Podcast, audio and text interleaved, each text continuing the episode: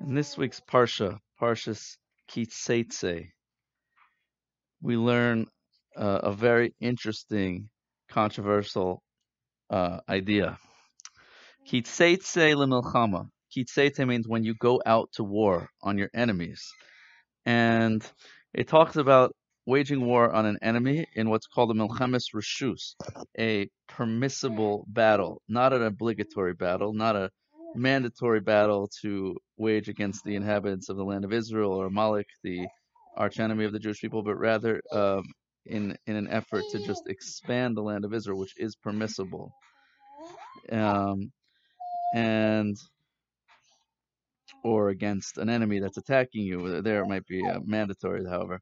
And the Torah tells you about finding a captive woman from the enemy nation who the Torah describes as Ashes Yifas Tohar, a woman of beautiful form, and you desire her for a wife. So the Torah gives a procedure for for marrying her. You bring this non-Jewish woman home, which is a very strange concept. We'll talk about it in a moment, and you shave her head, and you either make her grow her nails long, or according to some opinions, cut her nails, and remove her her captivity clothing on. It was uh, the the nations would dress women up in, in, beautiful clothing in times of war, so that they would not be killed. Instead, they would be taken as slaves or something like that. And so you take off her beautiful garments and um, and then she sits in mourning in your house for a month over her mother and her father. And she cries for them for a full month. She mourns for having lost her family. And then, if you still are interested, you can marry her as a wife. Now, the whole concept is very, very strange and very foreign to us. Um, why would we allow such a thing? In Judaism, you're not allowed to convert someone to Judaism for marriage just because you want to marry them. There's a story of a friend of mine who was a convert to Judaism, and at a young age, around 16, he decided he wanted to convert after having had some crazy uh, spiritual experiences and dreams and and crazy stuff happened to him. He went in to see a rabbi, and the rabbi's first question is, "What's the girl's name?" Assuming that he wanted to convert to Judaism in, in order to marry a Jewish girl. And uh, he said, no, no, there's no girl. And uh, the rest is history. Um, but we don't convert someone for marriage. If someone uh, converts for marriage, it, might not even be a kosher conversion. So a person has to convert because they want to be a member of the Jewish people. They want to serve God as a Jew. So why are we allowing such a thing? And not only that, um, who's fighting the war anyway? It wasn't just uh, wild, drunken soldiers. The Talmud explains, as we explained last week, that the soldiers in the Jewish army were the most righteous people. They were tzaddikim. They, anyone who had any fear of sin, who had done even the smallest sin, was told to go home. They were only people on a very high level. So why? What's going on here? Not only that, like you might think, well, maybe in times of war everything's permissible. The answer is, is that uh, the Rambam explains that you're only allowed to eat non-kosher food in times of war if you're starving. The Torah says you can't even chop down a fruit tree in times of war in order to lay siege on the enemy city with the wood. You can't even use the wood as a battering ram or to make fires if it's a fruit tree. So you, you, you have to live according to the highest standards of spirituality, even in times of war. So why does the Torah allow you to marry a non-Jewish woman? So, um, furthermore, the Or HaChaim HaKadosh, we're going to talk about in a moment, great Kabbalist from Morocco from several hundred years ago, Chaim Ben Attar, he says that when a when a righteous person like this was in the middle of a war, he's doing a mitzvah, and in times of mitzvah, you're protected from these sorts of base desires. So why is he desiring this woman? So I'm going to share with you three explanations of this interesting story, and, and they all and really I believe they all tie together into one idea. So Rashi says, "Lo dibra Torah ela keneged The Torah is only speaking against the yetzer hara, against the desires of the body. What does that mean? So how do we fight against our yetzer hara? How do we fight against our evil inclination, our bodily drives that want to pull us away from spirituality and towards selfishness? There's only one way to do it, and that's through not fighting against it and trying to restrict the body, rather channeling the body, U- utilizing the body's desires in the realm of a mitzvah. You see, the Torah gives us mitzvahs which all involve more or less all the physical pleasures in the world for the most part, just in the right way in the right time that's going to allow us to connect to God as opposed to being pulled down by the physicality as a, as a pleasure in and of itself. We utilize physical pleasure in, in the service of greater spiritual pleasure. So channeling our animal. And in times of war, the animal comes out. In times when we're using our base physical body in a in a physical way, the body comes out. And the Torah here gives us the opportunity to channel the animal. If a person has a, a physical lust, utilize it in the right way. And that's really the secret of mitzvahs. Mitzvahs are signposts throughout the day to remember God. Now, there are essentially three different types of existences in this world, according to Kabbalah. There's something called um, mitzvah. That's something that's holy. That's called kedusha. That's something that's holy, where God is revealed explicitly through that thing, like a uh, Torah scroll or um, something that's inherently holy, um, a pair of tefillin. But and then there's something called an avera, a sin, and and that's something that is inherently not holy. Now, and then there's something called reshus. Reshus is a gray area. It's not a mitzvah and it's not a sin. It's basically parve. It's not. It's it's doesn't belong to either denomination. And then the question is, how do we deal with that? Where does our real service of God take place? Does it take place in the holy, in the not holy, or in the gray?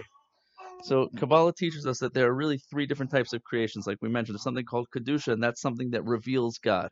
It's it's transparent. It the light of God completely shines through it. Then there's something called that we said a sin, or in the physical world that's called klipas klipa. Klipa means a shell or a husk, and Kabbalah teaches us that the physical world is made up of something many of, of a klipas of husks that hide God's existence. God is hidden in the physical world. And there are some klipas that are completely opaque. They completely block out God. Those are known as the the gimel klipas tameos, the impure husks. They're completely dark. You cannot bring God out of that. Those are things that are always forbidden, like like pork or certain sins. They're not they're it's not possible to bring out the godliness in those things. And then there are things that are called klipas noga. Klipas noga is a husk that that shines. That means there's a little bit of light, of spiritual divine light that's coming out of that husk. And those things are the things that are, like we mentioned, reshus. They're the gray areas. Those are things like food. Food is klipas noga. Why? Kosher food, that is. Non-kosher food is klip is from the dark klipa, dark matter. You can't reveal God through through a non-kosher food, but the kosher food is it's a gray area. It's not a mitzvah, and it's not a sin. To eat a burger on a Thursday night, so that's permissible. You can do it. You don't have to do it. Right? On Shabbos, it's a mitzvah to eat, so that's different. But in a regular day, it's it's a gray area. Uh, listening to music is a gray area um, playing sports, maybe even watching sports, gray areas. So uh, sleeping to some degree beyond your immediate physical need is a gray area. Relaxing, hanging out, schmoozing, right? These are all the way we spend most of our time. There's a lot of gray areas. So Kabbalah teaches us in Chassidus that the real, our real work as a Jew takes place in the gray. That's really where our true spiritual work takes place. And our uh, Kabbalah teaches us that when, at the beginning of time, when the world was created, or the sin of Adam, sparks of godliness became scattered throughout the world, and they became hidden inside the mundane, inside the physical. And our job as Jews is to reveal and bring out the spirituality that's latent, hidden latent within each and every thing in this world. So the Talmud explains that the reason the Jewish people go into exile is to bring back converts. The souls, Jewish souls that were that were born in non-Jewish bodies. And in that note, it's also our job to convert the physical matter of this world to spirituality, to find the spiritual that's hidden inside the physical. So really the reality is that there's no such thing as gray. Everything in this world is either a sin or a mitzvah.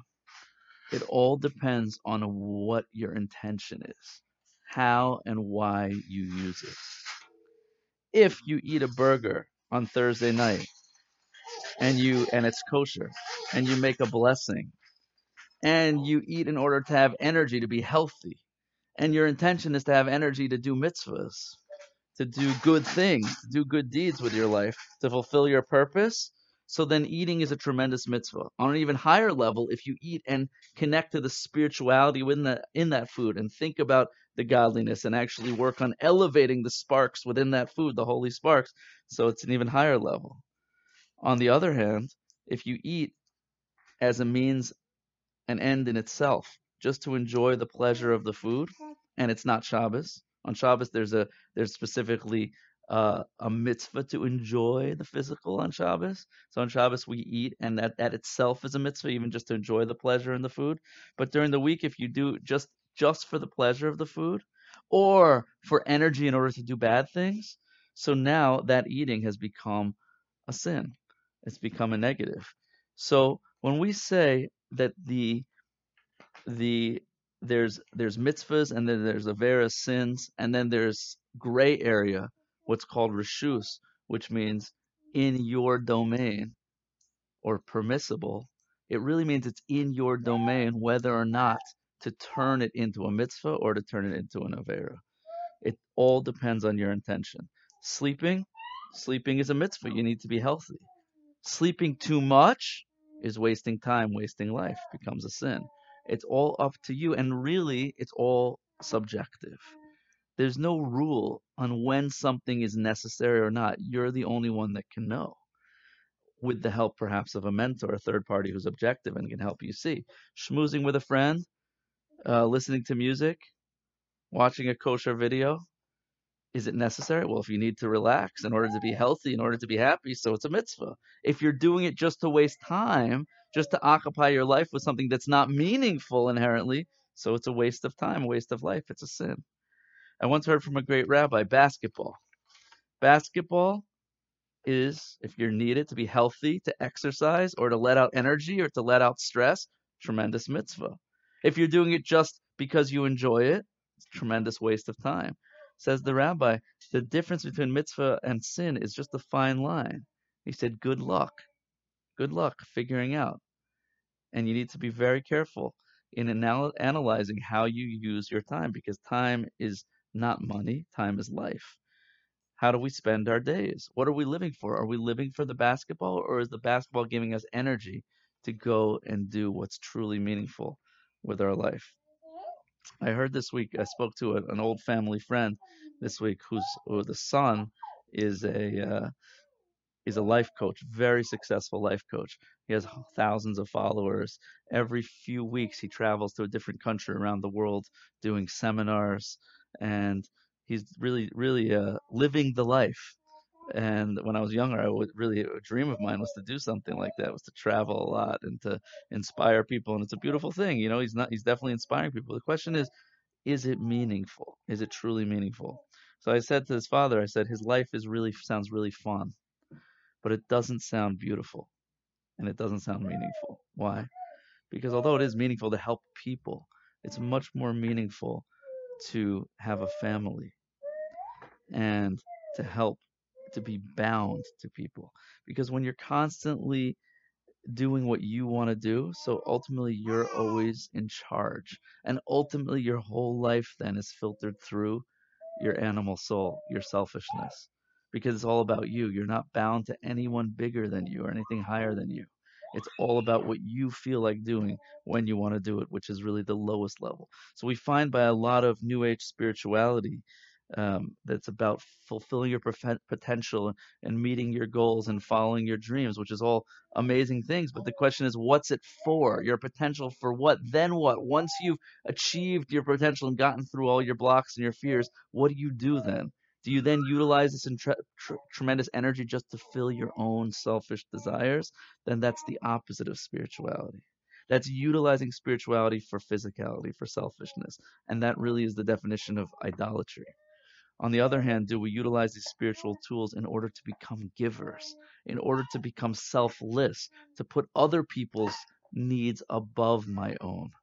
And ultimately, that's what spirituality is about. And marriage is the training ground to do that. And then having kids, an even higher level, getting woken up multiple times in the night to give to give to your kids is a lesson in selflessness.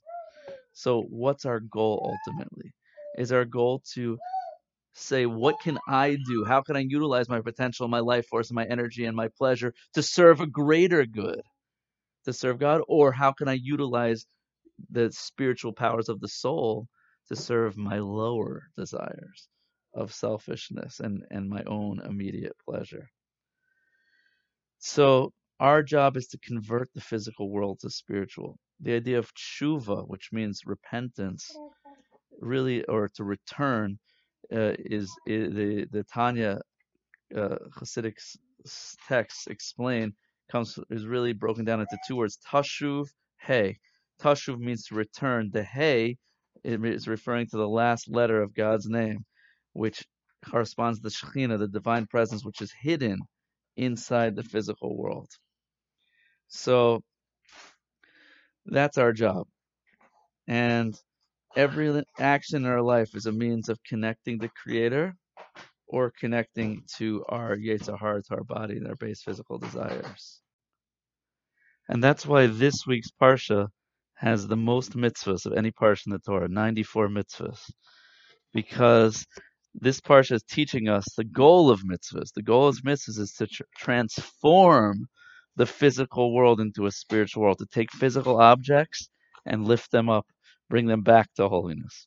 So that's answer number one is that the Torah is giving us a means to channel our bodily desires in the service of God. Says the Or HaChaim, a a slightly deeper explanation. So he says, why is it that you're desiring this woman if you're on such a high spiritual level, the soldiers who are going out to battle? Why are they desiring this woman? He says, because what they're seeing is a spark of holiness within her.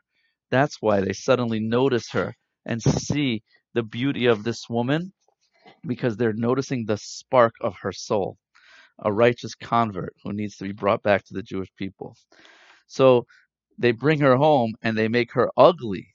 They cut her hair and they cut her, she grows her nails long or she cuts her nails depending on how you understand it. And in order to see after a month, is this spark still there? Do you still see that beautiful spark within her? In which case then she's meant to come back to the Jewish people. Then says the Or an, an even deeper explanation. It says, Kitzeitze lemilchama, when you go out to war on your enemies, he says, is talking about the soul's descent into this world. The soul comes into this world to do battle, and immediately the soul is kidnapped by an enemy. The enemy is the Yetzer Hara. The enemy is the bodily desires.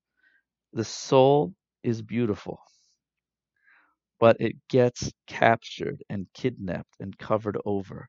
Each and every one of us has a beautiful soul, a spark of perfect purity within us.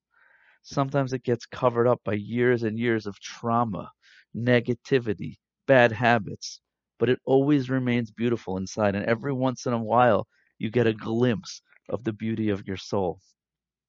What do you do in those moments? Bring it back into your house. Try to bring it back into your body. Try to connect the body and soul. Connect to the soul. How do you do it? You take off the clothes. You shave the head. You cut the nails. All this refers to the externals. Remove the external behaviors. Try to focus on the internal of who you really are. and have her sit in your house. The house represents the base medrash, the synagogue, the house of prayer and study, and cry. Cry for a month for her father and her mother. The father represents Hashem, her heavenly father. The mother represents the Shekhinah, the divine presence, who's hidden within the world. And try to connect for who, who you really are. And when do you do this? For a month, says the Or HaChaim. What month? The month of Elul. This month in the Hebrew calendar, which is a month reserved to, re- to return to who you really are. A month of tshuva, a month of to literally to return to God, or perhaps more importantly, to return to yourself, to where God lives within you. And this is the month of true connection to yourself. So, if we were to tie all these ideas together, when you go through life, we have impulses and desires to do selfish, negative things. Our job is to recognize that those pulls towards physicality, towards food, sex, lust, money, power, within that, it's coming from a spiritual place. The soul is really looking to connect, to connect to the spirituality within those experiences, within those things. Within the food, there's a spark of spirituality. Your soul is longing to connect. In intimacy, your soul is longing to connect to another. And so on and so forth in every experience. Your job is to connect to the soul within you. And through doing so, you can connect to the soul within that thing, to the spark of spirituality within that thing. Learn to do it for a mitzvah, not to let the physical pleasure be an end in itself, but rather learn to uplift the physical pleasure by utilizing it in the service of God within the boundaries and the guidelines that the Torah dictates, the right time, the right way, and the right place for the right intention. And then literally we can have our cake and eat it too. We can connect to the physical pleasure while also connecting to the soul and connecting to God. I want to wish you all a beautiful Shabbat.